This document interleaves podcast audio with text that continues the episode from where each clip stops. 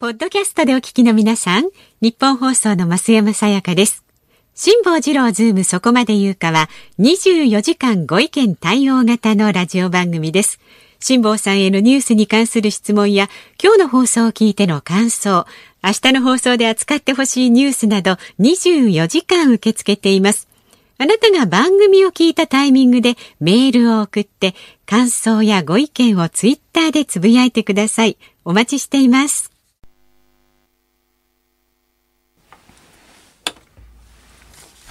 11月17日火曜日時刻は午後3時半を回りました FM93 AM1242 日本放送ラジオでお聞きの皆さんこんにちは辛坊治郎ですパソコン、スマートフォンを使ってラジコでお聞きの皆さん、そしてポッドキャストでお聞きの皆さん、こんにちは。日本放送の増山さやかです。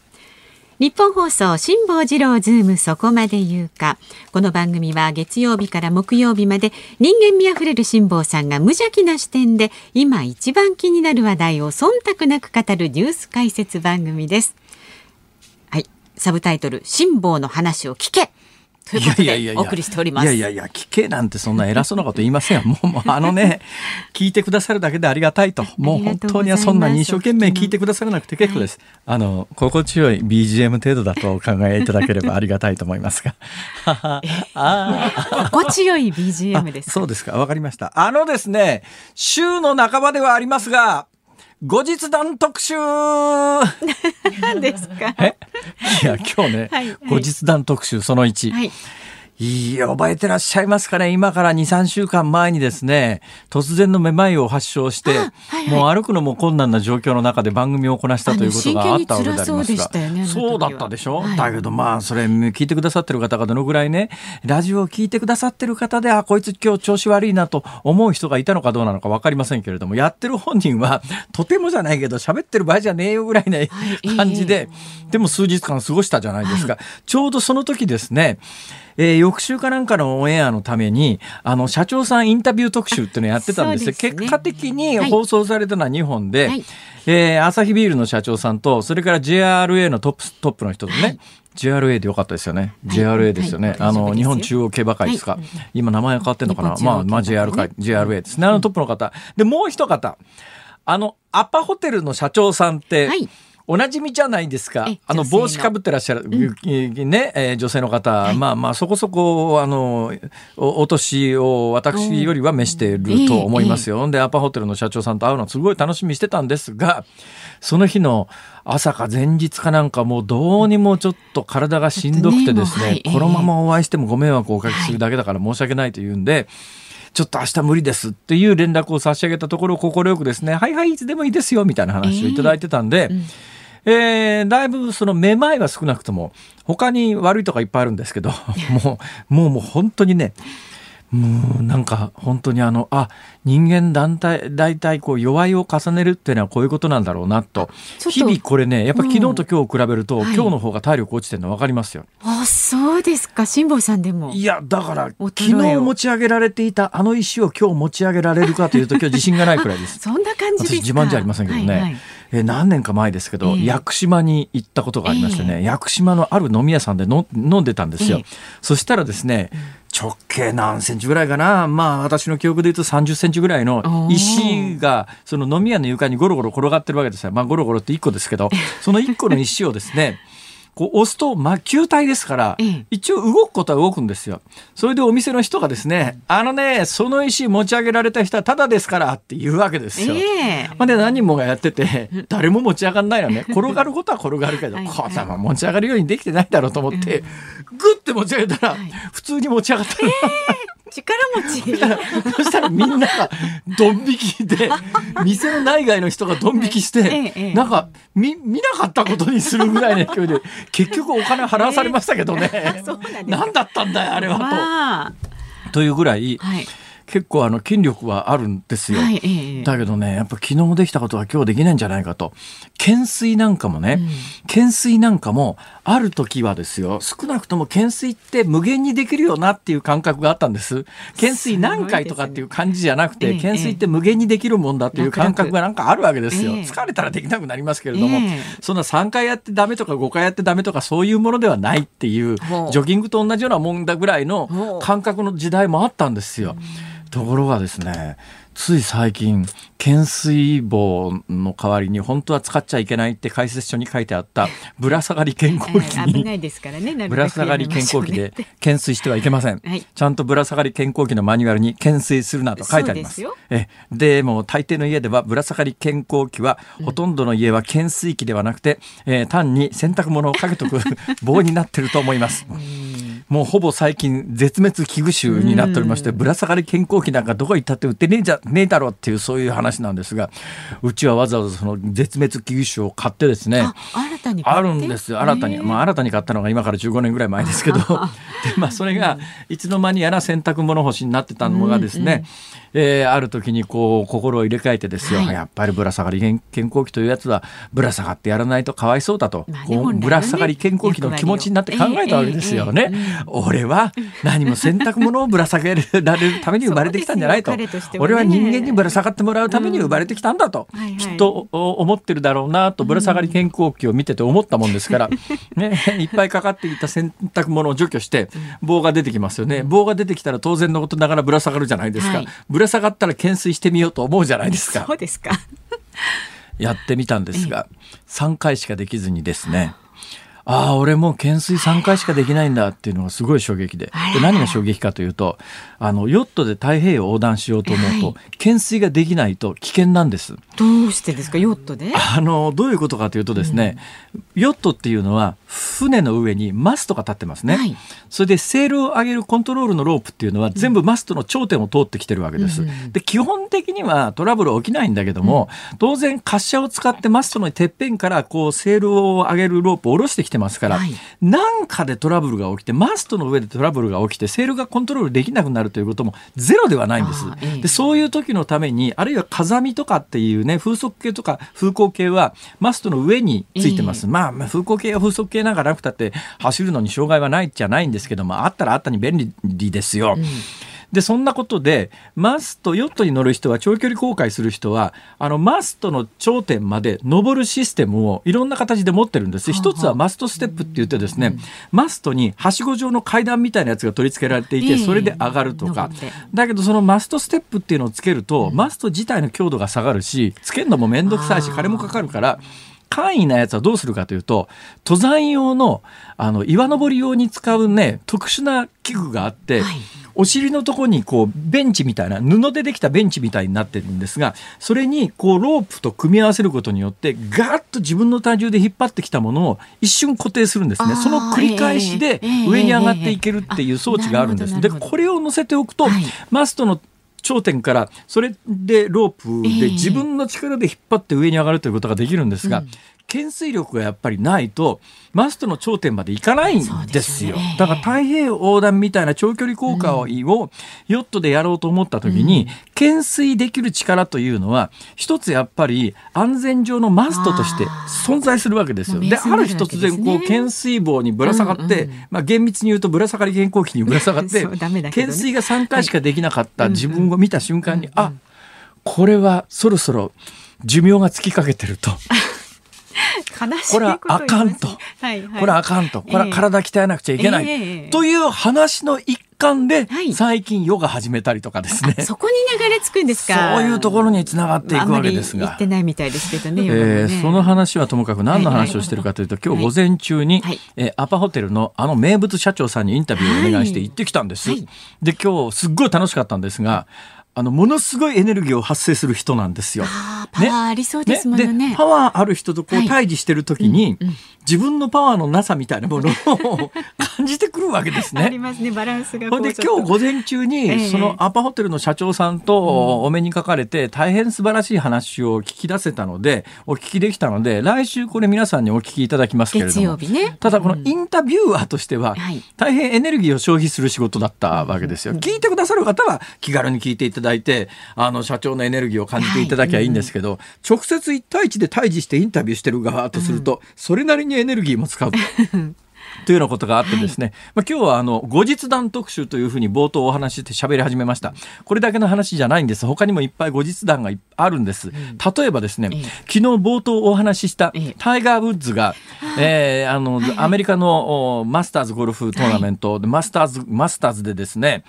えー、昨日はだ結果的には何十位かな30位ぐらいかな分かんない。ごめんなさい。適当なこと言ってます。だから去年優勝したタイガー・ウッズは昨日は優勝できなかったんだけど、はい、えー、ただね昨日この番組ではね、タイガー・ウッズが、いやあの12番ホールの日本でいうところのショートホール、パー3のコースで10回も、うん、ね打っちゃったんですよ。なんで10回も打ったかというと3回もクリークって小川っていうふうに日本語で訳しますけど、まあ日本でいうところのそうですね池ポチャみたいな感じですね、はいショートホールで池ぽちゃ3回みたいなんで、気がついてみたら10打になっていた、えー、おタイガー・ウッズが10打かと、はい、でその時申し上げたのは、今週末のゴルフは面白いですよ日本全国のゴルファーが俺タイガー・ウッズよりうまいわとか。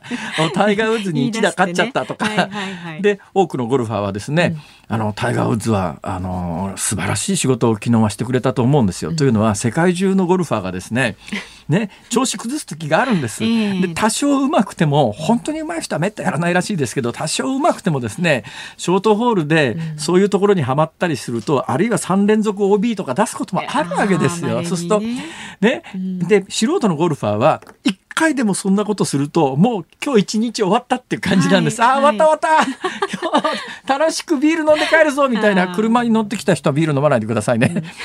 いろんなとこ気遣いながら喋るわ俺。全方位型にねいいことだと思いますよ、そんなんでだけどあのタイガー・ウッズがあのパー3のコースで10打も打ったと。あのタイガー・ウッズですらパー3のショートホールで10打打つことがあるんだから、はいうん、まあ、全国の世界中の素人さんのゴルファーさんはこの週末にゴルフに行かれて、うん、ね、18ホール回ってるうちの1つや2つやっぱりそういうホール出てきても、はい、いや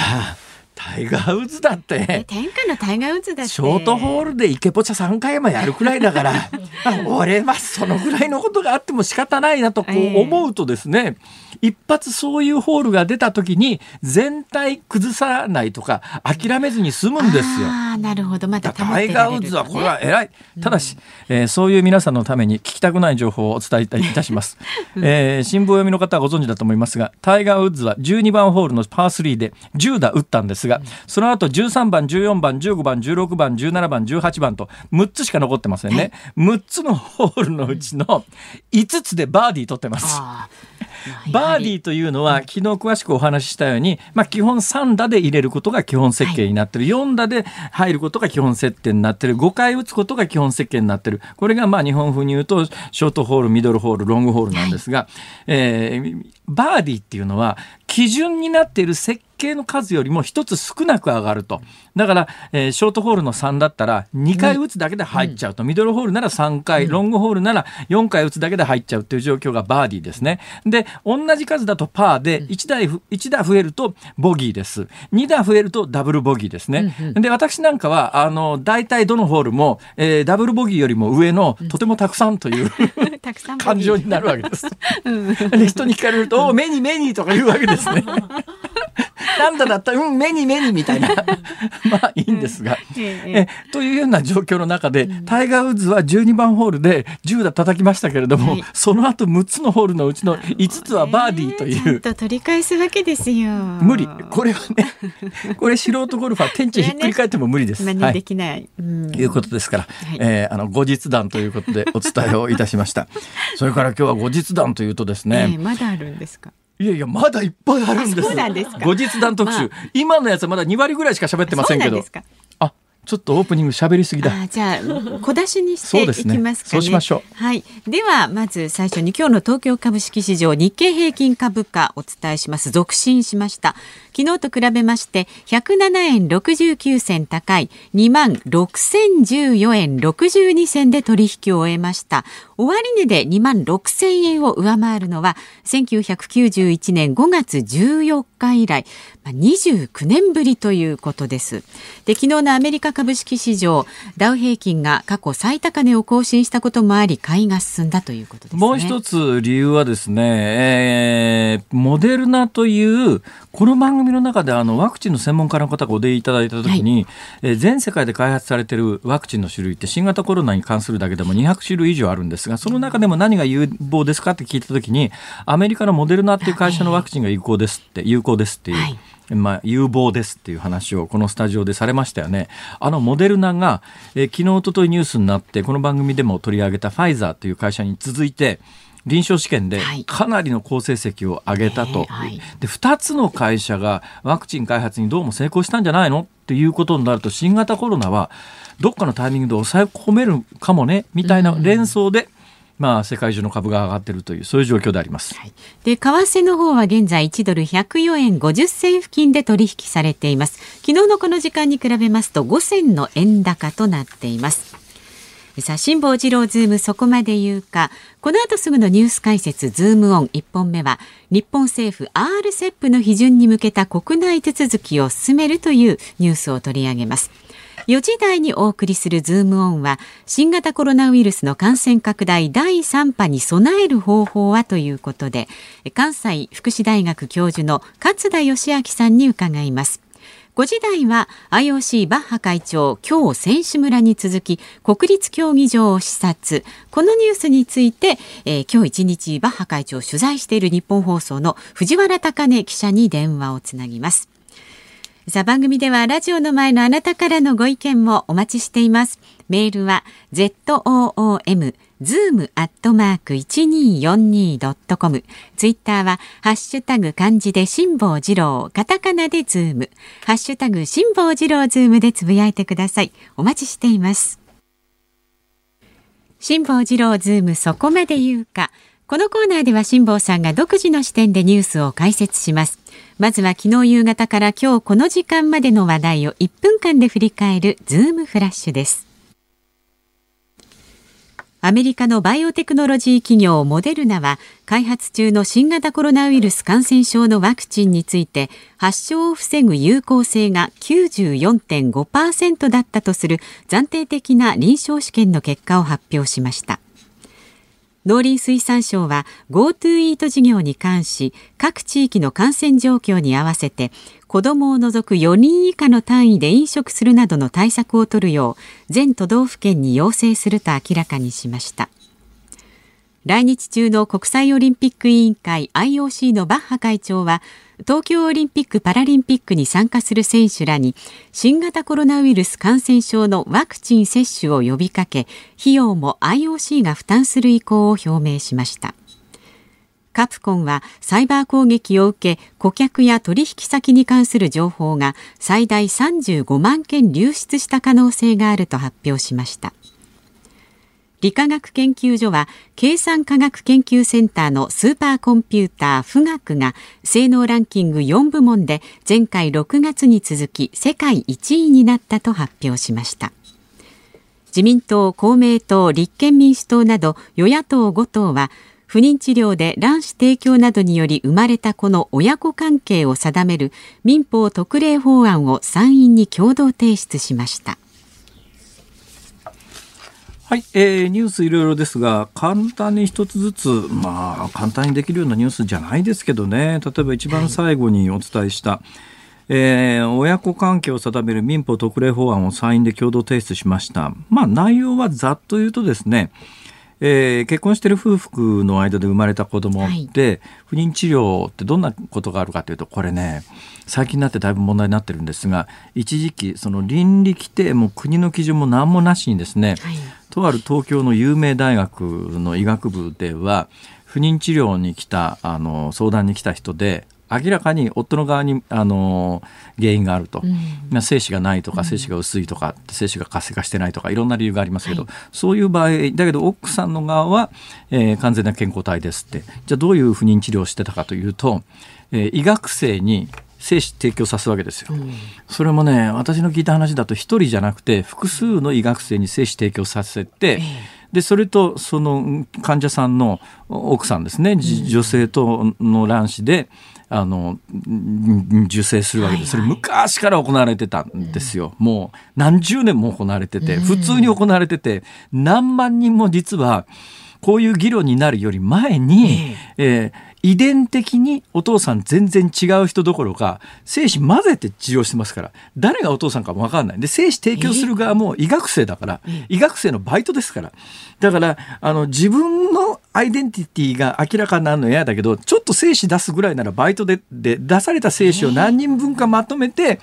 それで受精するわけですよ。だから追求しようと思ったってもうお父さん分かんないですよ。遺伝上のお父さんは、そういう治療がね何十年も前から当たり前のように行われてきて満単位で実は子供さん生まれてるんです。で母親はだから自分を育ててくれて産んだ母親の卵子なんだけど、精子は自分の父親ではなくて、その某病院の医学部の学生の精子なんです。だけどそれ精子提供した側も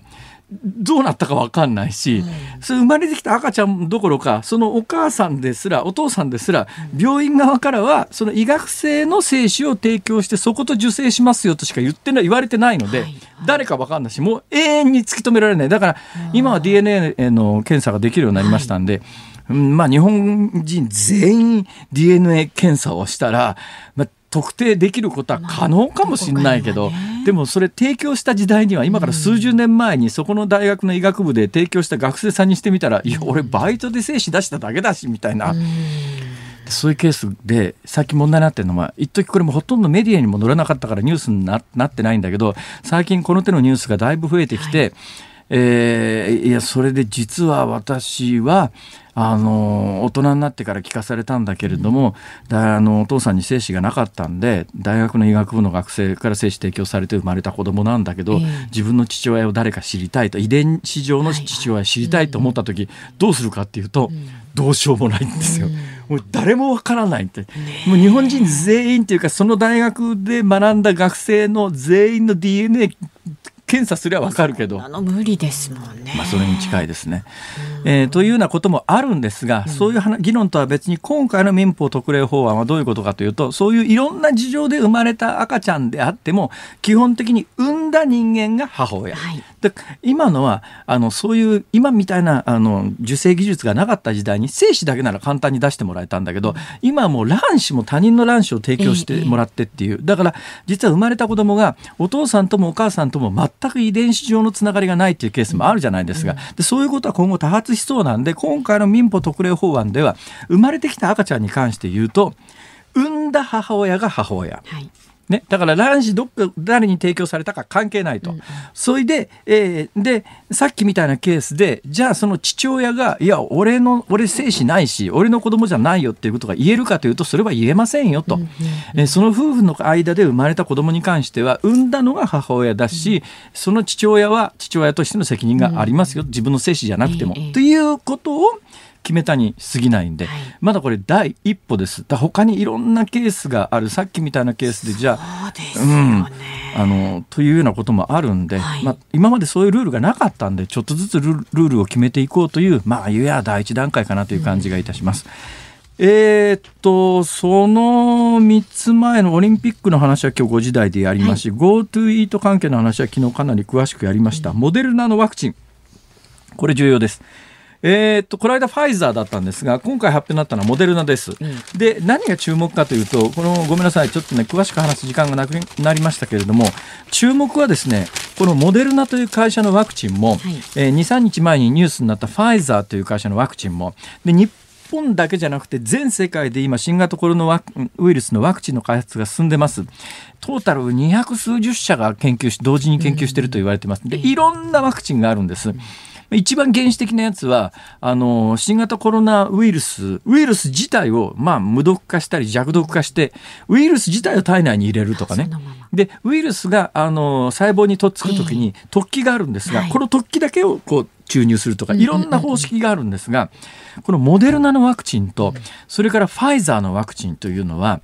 ウイルスが細胞に取り付くときにこれあの新型コロナウイルスのワクチンの模式図見たり電子顕微鏡の写真見ると周りにトゲトゲがいっぱいあるじゃないですか、だからあれが原因でコロナ王冠っていうところのタイトルがついてるわけだけど、あのトゲトゲの部分の設計図だけを人間の体内に入れて、自分の細胞人間の細胞にトゲトゲを作らして、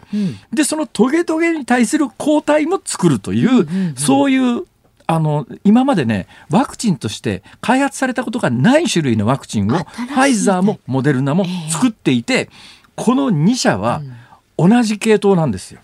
だからこのやり方って今までメッセンジャー RNA ワクチンって言うんですけどこのメッセンジャー RNA ワクチンっていうのが本当に効くのかどうなのかとかいろんな議論があったんだけども2つの別々の会社が同じ方式のワクチンを出してきてそれが相当効きそうだということは効くのかしら？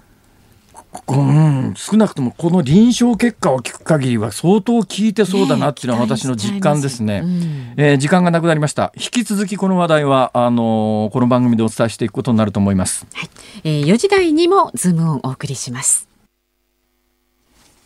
11月17日火曜日時刻は午後4時を回りました。有楽町日本放送第三スタジオから辛坊治郎と。増山さやかでお送りしています。メールをご紹介します、はい、ありがとうございます。栃木県宇都宮市63歳のサックス親父さんです。へいへいあサクソフォン吹けるとかっこいいですよね、うん。うんえーだけど意外とね、私もトランペット始めてこういう楽器ができると女性にモテるかと思ったんですけど、全く関係ないということが分かりましたんで 多分サックス親父が女性にモテてるかどうかは別問題だと思います。は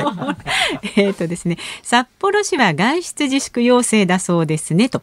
でも国は GoTo キャンペーンを継続しています。自治体と国の補助が合わないと住民はどう判断していいか迷います。今はコロナ対策を優先すべきではないでしょうか。GoTo は見直す必要があるでしょうねというご意見なるほど、まあ、そういうご意見は結構巷で聞きますけれども、まあ、実際の数字の動きを見てると、はい、GoTo トラベルに関しては感染拡大とはあんま関係ないと見た方が私は正しいと思いますね。はい。えー、GoTo イートに関して言うと、確かに大人数で大声で話しながら飲食するとあれですけれども、GoTo トラベルで私全国見てる限りは、うん、まあ、割とあの、落ち着いた家族連れが温泉入ってるような旅館旅行が多いんで、えーえー、これは、ある程度のマナーを守ってる限りは GoTo トラベル自体がイコール感染拡大につながっているのかというと数字上も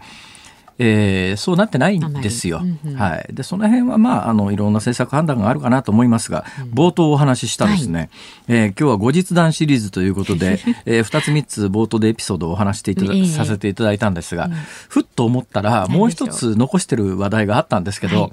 この番組で言ったんじゃなくて他の番組で言った話かなと思ってですね何かというと週末、はい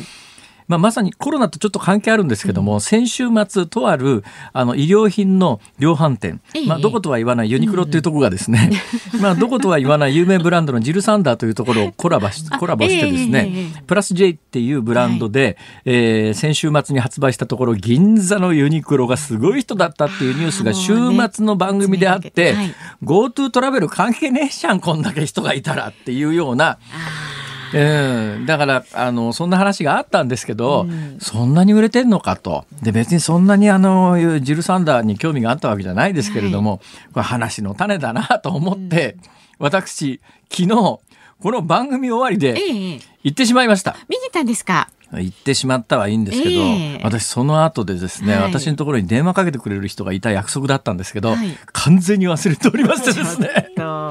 電話応対できないというお店の中にいたんでというようなことがあってですね、まあ、それはいいです、あのユニクロのジル・サンダーに行って、うん、ユニクロのジル・サンダーだからユニクロとジル・サンダーのコラボの商品がどういう状況になっているのか、私の中ではあ先週末あんだけ話題になっちゃったらもう全部売り切れだろうなと思って銀座のユニクロに行ったところ、入り口のところに紳士物のショーケースの中にマネキンがですね、はい。ジルサンダーのコート着てるわけですよ。あれ展示がしてあるってことはまだ売ってんのかなと思って、ええ。で10階へって書いてだからね女性用があるのかないのかは分かりません。で、はい。私が確認してるのは10階に行ったらジルサンダーの男性もののフロアで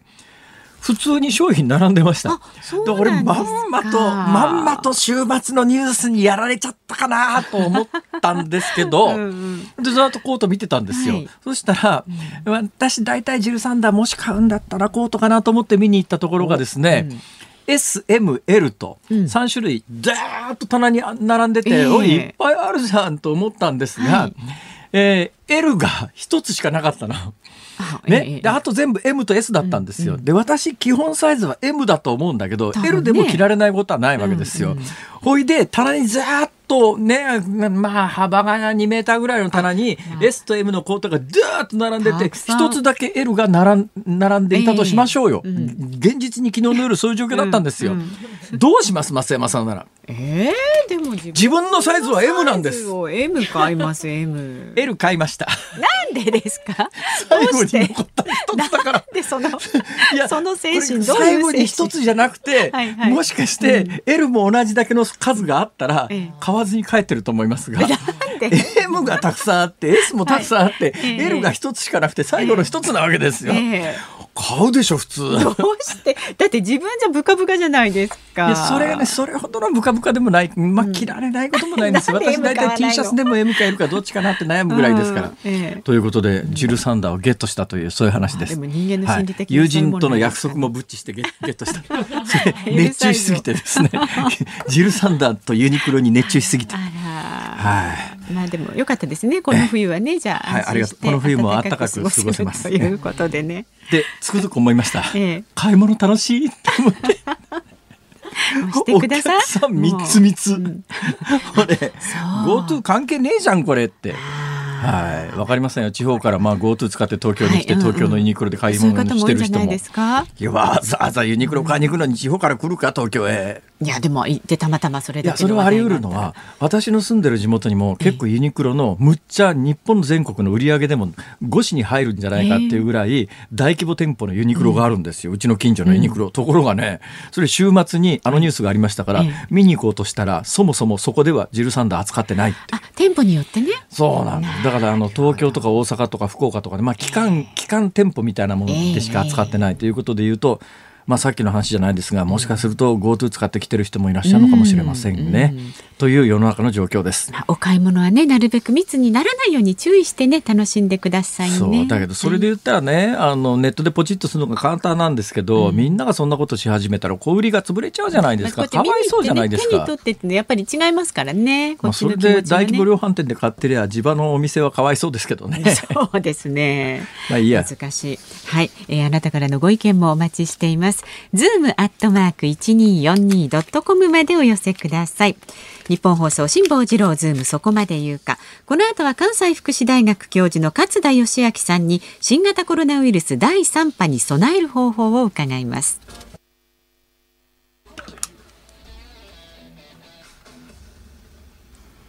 日本放送がお送りしています辛坊治郎ズームそこまで言うかこの時間解説するニュースはこちらです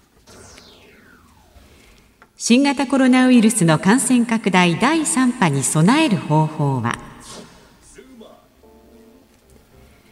新型コロナウイルスの新規感染者の増加傾向が続き第3波が到来したという見方も出ています。感染拡大が特に顕著な北海道や大阪府などでは病床使用率が上昇して医療提供体制の逼迫に懸念の声が強まっています。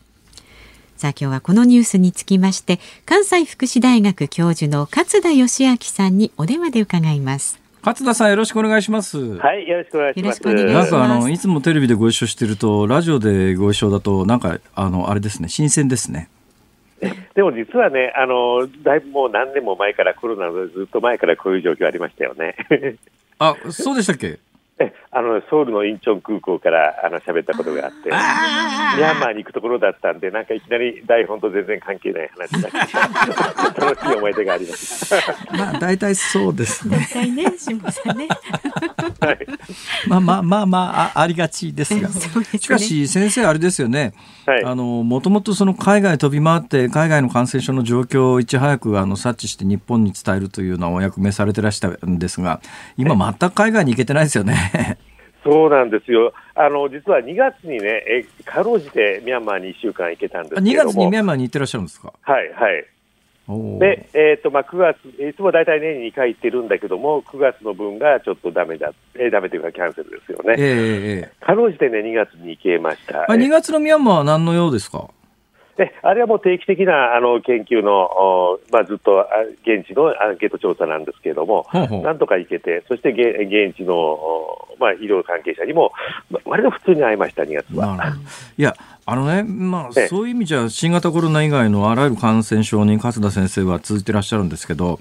その新型コロナが流行して以来、例えば自家熱だの、デング熱だの、他のマラリアだの、まあ、感染症に関してのニュースが全く途絶えてるんですけど、どうなってんですか？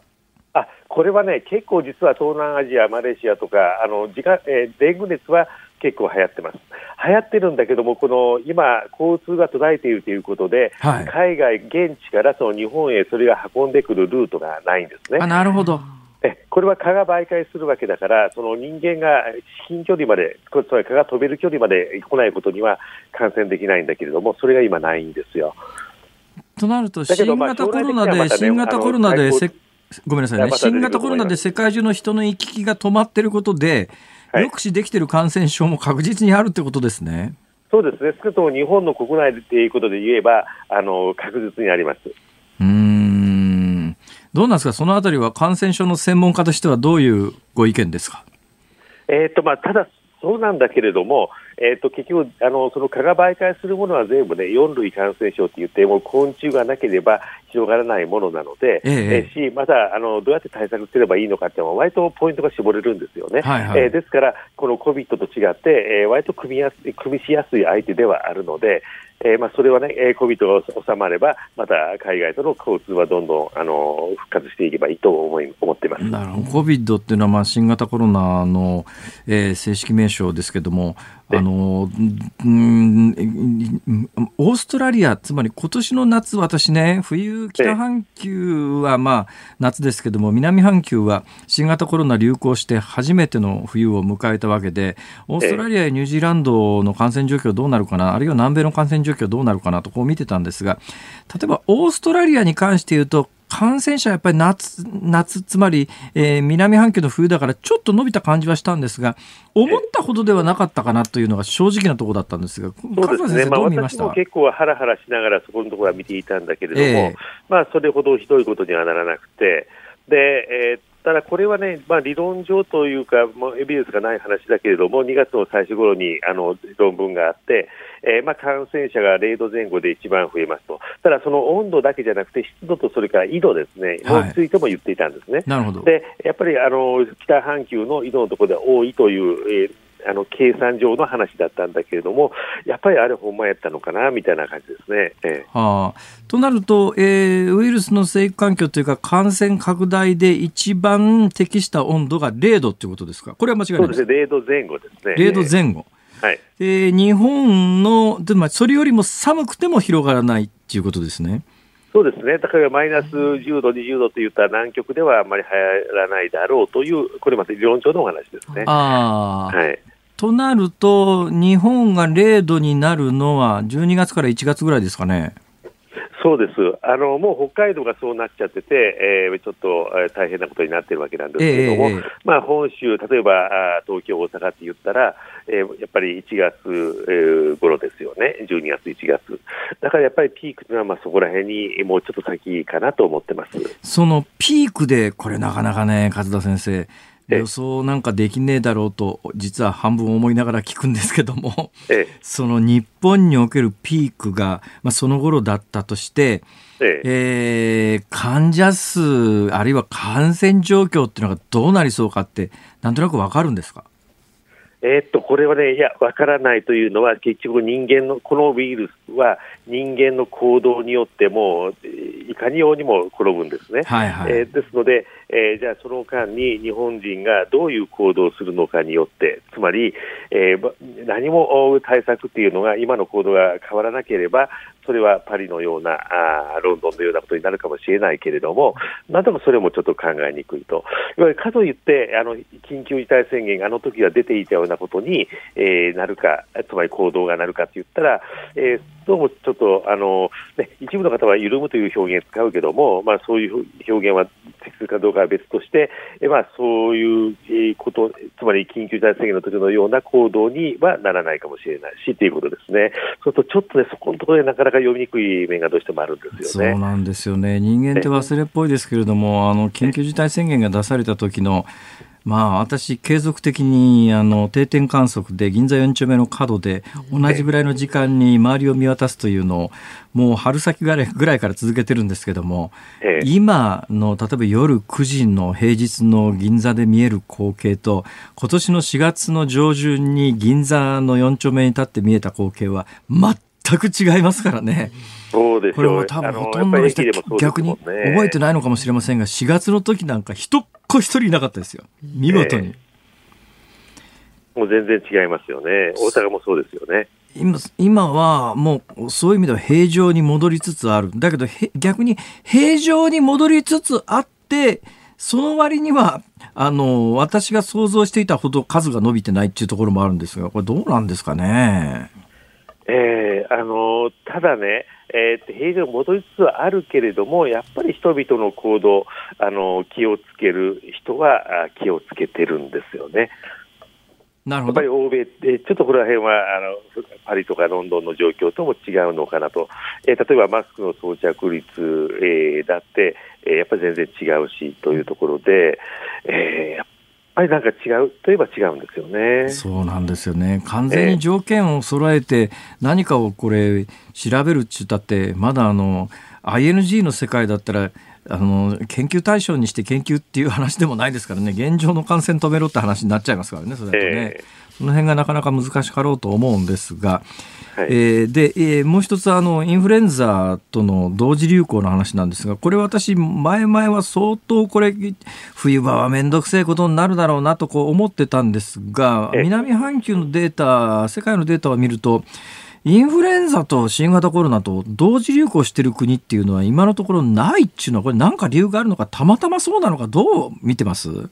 そうですね、やっぱりね、メインの理由というのは、やっぱり人々の行動が違ってくる、つまり、ステアレスエチケットの実施率も全然違うし、それからそれ以上にあのソーシャルディスタンスという、これまでかつてなかったことが、えー、起こっていると、まあ、とてもウイルスにとって嫌なことですね、えー、が起こっているということがあると思います。はい、あとは、まああのちょっとあまり当てにしない方がいいとは思うけれども、あのウイルス干渉といって、えー、一つのウイルスに感染すると、例えば自然免疫があのより弱気されるとか、あるいはあの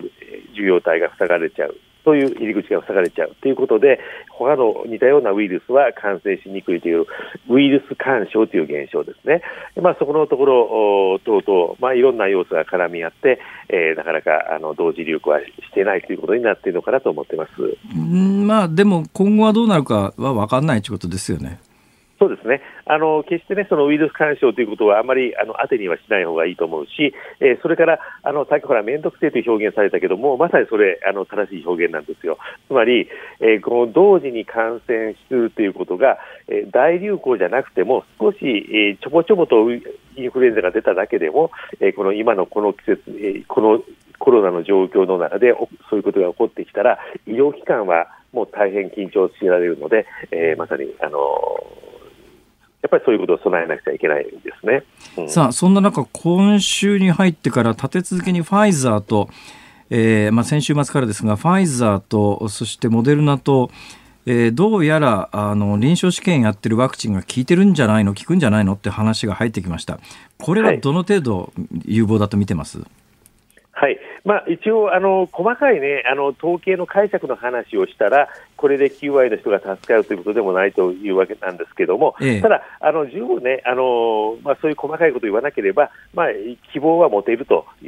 思っていただいて大丈夫です。えー、ただね、この2つのワクチンの中で、ちょっといい点、悪い点があって、はい、えーあの最初のファイザーの方っていうのが運ぶのが大変なんですよ。これマイナス70度でコードチェーンしなくちゃいけなくて、はい、えー、そんなの今までないから、例えばアメリカでも相当有名な病院でもそんなずっと取っとくところがないと。で、えー、もう一つはね、じゃあマイナス70度から今度は解凍して、つまり、えー、すぐに使える状態にして、冷蔵庫に移すんですけども、これ冷蔵庫に移したら今度は5日間しかもうで賞味期消費消費期限が終わってしまうんですね。で、それに対してモデルナの方は、えー、まず運ぶのもマイナス20度でよくて、えー、冷蔵庫に移してからあの消費期限も30日間あるということなので、そうするとね、えー、例えばいろんな国、いろんな条件、あるいは地方なんかで打つことを考えると、えーと、モデルナあの方がまだしも扱いやすいのかなという感じです。ファイザーのマイナス70度5日間はこれ大変です、本当に。まあ、勝田さんは大阪で、えーまあ、関西で仕事をしてらっしゃって、同じ関西の阪大が、やっぱりワクチンを開発している、なかなかあのそっちの方が開発しているというニュースは聞くんですけれども、ええ。えー、臨床試験というところまで行っているのか行ってないのかという情報もなかなか伝わってこないんですけど、ええ、どどんな状況なんですかね？言ってます。あの言ってますがあのこれらのつまり第3層、つまり大勢の人に対して、えー、使ってというその段階までは行ってないですね、えー、第1層、第2層というその前の段階のところで、えーまあえーあのまあ、進んではいるんですけどもあの、そういうところです。これね、その第3層の臨床試験、私はファイザーとモデルナがまあ、アメリカでやったのか南米でやったのか知りませんけれども大規模に、まあ、やるだけの資本力と、えー、力があるからこうやって結果がこうですよっていうデータは出せるんですけど日本で、まあ、言っちゃなんだけどもあの非力とまでは言わないけれども小さなベンチャーがいくら頑張ってもそのじゃあ4万人の臨床試験のデータ出せとか言われた時にこれ結構大変だろうなと素朴に思うんですが。えあの大変ですよ。だからあのやっぱり何かの支援っていうのはやっぱりしなくちゃいけないわけなので、えー、なんとかそこら辺の仕組みっていうのがね、えー、どうしてもいつも日本、えー、なかなかあのしょぼいというか、やっぱりしょぼいので、えー、盛り上げないといけないですよね。そのしょぼさも含めてなんですけども、まあ、先生、あの、ドラッグラグっていうんですかね、あの、海外で認められている薬が日本にはなかなか入ってこないっていう、それもいろいろ実感してらっしゃると思うんですが、はい、新型コロナに関しては、逆にあの積極的にそういうものを日本政府は受け入れようとしてるんですけれども、それも含めて大丈夫かとか、いろんな思いがあるんですが、専門家から見て、今の動きはどう見てんですか？えっとそうですね、まあ、これまでのね、あのえー、ものに比べれば少し早いとは思うんですけれども、えー、ただそのやっぱり受け入れるだけではなくて、やっぱり国内でも開発するという両面やっていかないと、結局ワクチンというのはその第3層の大人数、例えば100万人に1人しかできない副作用というのは、そこで激しめにできたりするので、やっぱりいろんなね、二股、三つ股かけないといけないんですよね。ですので、やっぱり両方ともやっていかないとダメなので、えまあ、そこのところでやっぱり、えー、日本の開発に対する支援というのも同時にやっぱ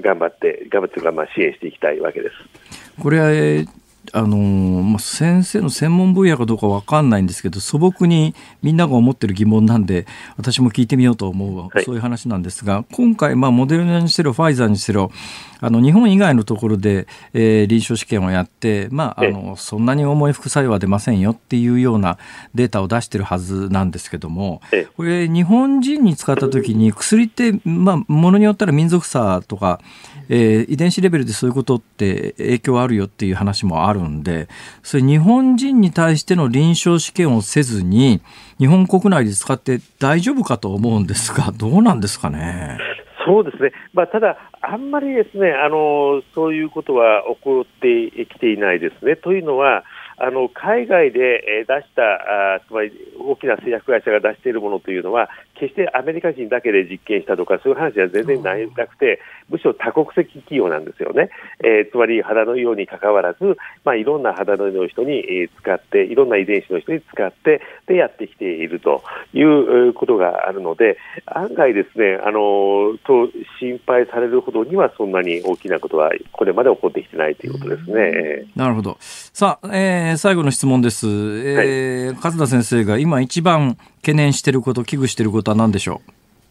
はい、えーまあ、これはあの人々の行動というのはどこまで、えー、うまく変えられるかというところですね、えー、つまり、えー、やるべきことというのはもう手洗い、咳エチケット、ソーシャルディスタンス、それから換気ということでずっと言われてきたのことなんだけれども、えー、私としてはこれらのことの継続というところが一番ポイントだと思っています。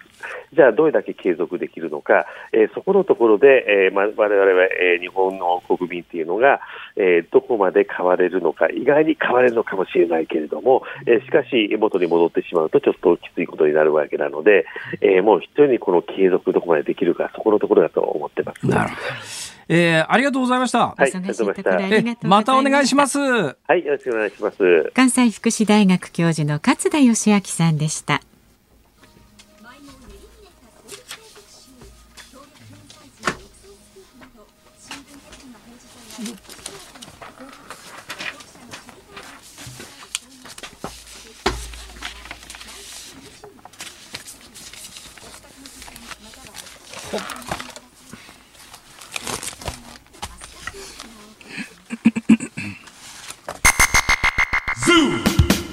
辛坊治郎ズームそこまで言うか。この後5時台は IOC バッハ会長選手村に続き国立競技場を視察という話題にズームします。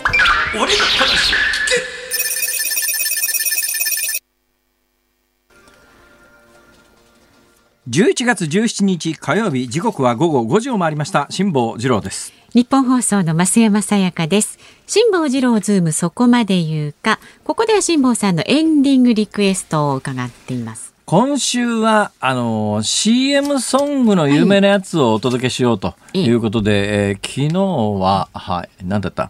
えっ、と、鈴木雅之さんのドライドライかな？そうですね、うん、えー、エピソードとともにお伝えいたしました。はい、あれは、あの、朝日のスーパードライとは関係ないというね、衝撃の事実をお伝えいたしましたが、今日はですね、そうだな CM ソングと言ってふっと思い浮かんだのが、はい、オフコース言葉にできない。どうでしょうか？いいですね。ええ、なんか CM ソングという感じじゃないんだな。うん、CM ソングなんだけども。そうそう。ええ、なんかいろんな映像が浮かぶね、いい曲ですよね、本当に。はい。小田和正さん、はい、オフコース。よろしくお願いします。ますそれから辛坊さん、あの焼き芋の謎が。焼き芋の謎が解けましたか？はい。この焼き芋自体はですね、えええー、江戸時代。はい。の焼き芋は、まあ、中国伝来の壺焼き方式が一般的だったいうことで16世紀に中国から伝わってきたということなんですね。で、ええ、窯で熱した石で焼く石焼き芋というのは戦後の昭和26年に箕輪万蔵さんという人物が そうなんです私家で焼き芋やるときにわざわざですね、拾ってきた小石をダッチオーブンという鉄でできた大きなお鍋の中に入れて温めて、そこで焼き芋焼くとやっぱりうまいわ。え、味変わります私もいろいろやりましたけど、はい、やっぱりあの石のなんか遠赤外線みたいなやつでじわじわ多分ねあの芋の中の何かが変化して糖に変わるんだと思いますよ。もともとの芋の素材のいいやつを使った方がいいんですけども、うん、でもその焼き方で味全く変わる。なるほど。はい、私この時期になると自宅で焼き芋作ってね、うん、えー、お配りするみたいなことが。あ、ご近所とかね。まあ、昔はでも最近ちょっと配らなくなっちゃってんだよな。というのは昔はですね隣のおばあちゃんにお芋自体をもらってたんですよ。でそのね、ええ、ところおばあちゃんが亡くなられたんで原料が入ってこないんだな今探して買ってください。購入してください。はい。美味しい焼きもね作ってください番組ではラジオの前のあなたからのご意見24時間お待ちしています。明日の放送で扱ってほしいニュースや話題などもどんどん送ってください。メールは zoom zoom アットマーク 1242.com ツイッターはハッシュタグ漢字で辛坊治郎。カタカナでズーム。ハッシュタグ辛坊治郎ズームでご意見お待ちしています。辛坊さんが独自の視点でニュースを解説するズームオン。今日最後のズームオンはこちらです。IOC バッハ会長、選手村に続き国立競技場を視察。おととい来日した IOC 国際オリンピック委員会のバッハ会長は今日選手村やメインスタジアムの国立競技場を視察滞在は明日までとなっていますさあでは今日はこのバッハ会長の様子をずっと取材しているという日本放送の藤原貴根記者に電話がつながっています。藤原さんよろしくお願いします。はいよろしくお願いします。バッハさん今日一日どんな感じですか？はいえっ、ー、と今こちらあ国立競技場におりまして午後5時前に、えー、国立競技場に入りました。でフィールドに降りて競技場を選手目線で見上げたり芝生やトラックなどを視察された後今は報道陣の質問に答えている状況ですね。あちょうど今、報道陣の質問に答えてるっていうなると、藤原さんも、はい、あのそっちの取材に行きたい感じですよね、当然。まあ、そうですね、まあ、でも、あのー、結構もう10分以上、報道陣の質問にこう答えておりましてね、ええ。えっと、いろんなこう質問が出たんですけど、まず第一声がファンタスティック、もう本当に素晴らしいという言葉をあの発してましたね。なるほど。実際、藤原さん、藤原さんももしかしてその新国立競技場行かれたの初めてじゃないですか？そうですね、私も今日初めてあのこちらの競技場のフィールドに入ったんですけど、今はあの照明のカクテル光線が芝生に映え渡っておりましてね、ええ、そこにバッハ会長もあの映っておりますので、すごい綺麗な景色ですね。なるほど。いや、私、新国立競技場は建設の最後の方に外から見たことあるんですけど、中どうなってるのかよくわかんないんですけど、中ってどうなんですか？その木が見えたりなんかするんですか？材質とか見えるんですか？そうですね。あの、中の方も、あのー木材を使ったあの柱とかは見えましてね、で競技場の座席の配色が茶色とか緑色とか白色などとランダムになっておりますそうなんですね、あれなんか、あのお客さんがあんまり入んなくても、お客さん入ってないのが目立たないようにっていう、うん、なんだかよくわかんない作戦らしいですけど。そうです。ね、ですからランダムになってますから、遠目で見ると、本当に今もお客さんがこう入ってるような感覚にななりますね。綺麗ですか？ものすごいやはりあのこうカクテル光線に這い渡っておりまして、すごい綺麗ですね。そういっぺん行ってみたいんだけどな、普段は入れてくんないからな。イベントもこの間のね、あの確か、えー、嵐かなんかの、えー、えー、とコンサートはそこでやったんでしたっけ、はい、だけど、あれはライブ配信しかやってませんから、お客さんが入ってるわけじゃありませんからね、いっぺん取材でもいいから行ってみたいなと思うんですが。で、ねはい、藤原さん、はい。えー、バーハさん、この後のスケジュールっていうか、どうなってんですか？はいあのー、今も、えーと、記者の質問に答えておりまして、ええでえー、この後はあの公式の、えー、行事は今日ここで終わりなんですけど、はい、明日もあの、えー、午前中から非公式ですけど、あの都内の施設とかを見て、ですね、ええ、でえー、夕方ぐらいにですね IOC と IPC による共同記者会見に、えー、臨むというスケジュールになっております、はいはい、IOC は国際オリンピック委員会、IPC は国際パラリンピック委員会ですね。はい、えー、でいつまでいらっしゃる、どういう予定なんですか、今回？えあの記者会見が終わって、えー、夜になりますので、ええー、そのまま、あのまあえー、日本を後にするという形になりますね、明日ですね。はい、本当に駆け足ですね。はい。え昨日もあの記者の方にお話ししていただいたら、まあ、その方がやっぱり日本で、えー、開会開幕オリンピックやるんだっていうことの意思があまりはっきり示されていないんでちょっとなんかそのあたり締めに来たっていう話なんですけどどんな印象です？はいあのー、やはり、えーと新型コロナに関しては、あのバッハ会長も警戒されてるんだと思いますけど、ええ、あの昨日に引き続きまして、医療従事者が使用するような五輪マークのロゴが入ったあの白いマスクを着用していましたんでね、ほうほう。あはい、あのやはりあの本人もコロナに関してはあの警戒しているんでしょうけど、ええ、やっぱりこういった綺麗な施設とかを見ると、ですね、はい、あの来年はぜひやりたいという思いが強まっていると思います。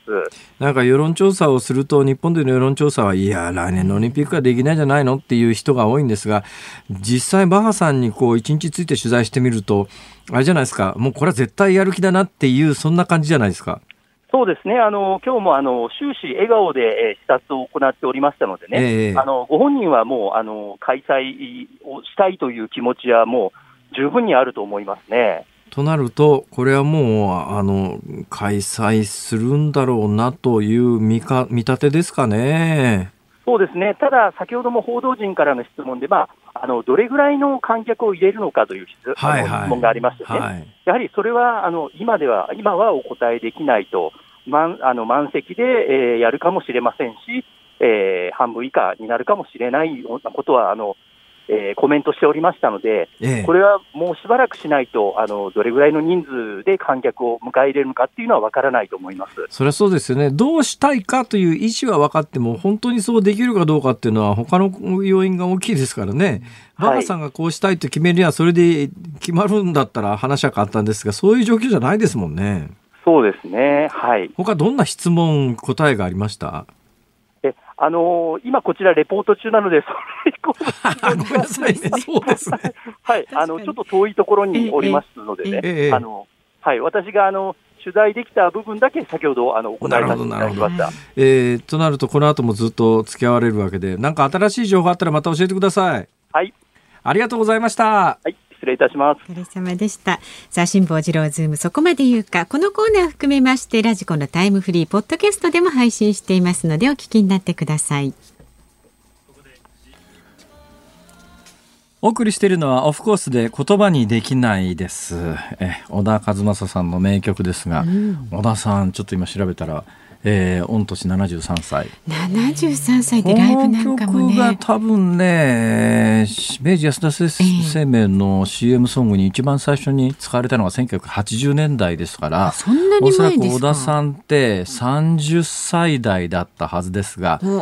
まあ透明な声ですよね。変わらないですよね。今でもコンサートの様子なんか時々あの見せていただくと変わらないですよね。この音程も含めてね。うん。この声出ないよね。この高さの声って。魔法のようですよねこれね。本当にそうです、はいえー、ということで今週はあの CM ソングの名曲を明日明後日もお届けしますから。さあどんな曲が出てくるか皆さんぜひ楽しみにしてください、はい、さあお聞きの日本放送この後は健康あるあるワンダホを挟みまして鶴光の噂のゴールデンリクエストをお送りします。そして明日朝6時からは飯田浩二の OK 工事アップ明日水曜日のコメンテーターはジャーナリストの佐々木俊直さんです。取り上げるニュースは札幌に不要不急の外出往来自粛要請へというお話。それから来日中のモリソン首相と日豪首脳会談。で明日のこの辛坊治郎ズームそこまで言うかは龍谷大学教授の李相哲さんと北朝鮮を取り巻く日米の政策について。え、明日李、李相哲さんご登場そうです、そうです。ありがとうございます。面白いっすよ。情報が新しいです。正確ですからね。さあ、今日は帰りがけ、また、銀座のユニクロ行って、ジルサンダーのコラボ商品が。今日 M しか残ってなかったら絶対もう一着買っちゃいそうな気がするんだな。変なの。ここまでのお相手は辛坊治郎と。増山さやかでした。また明日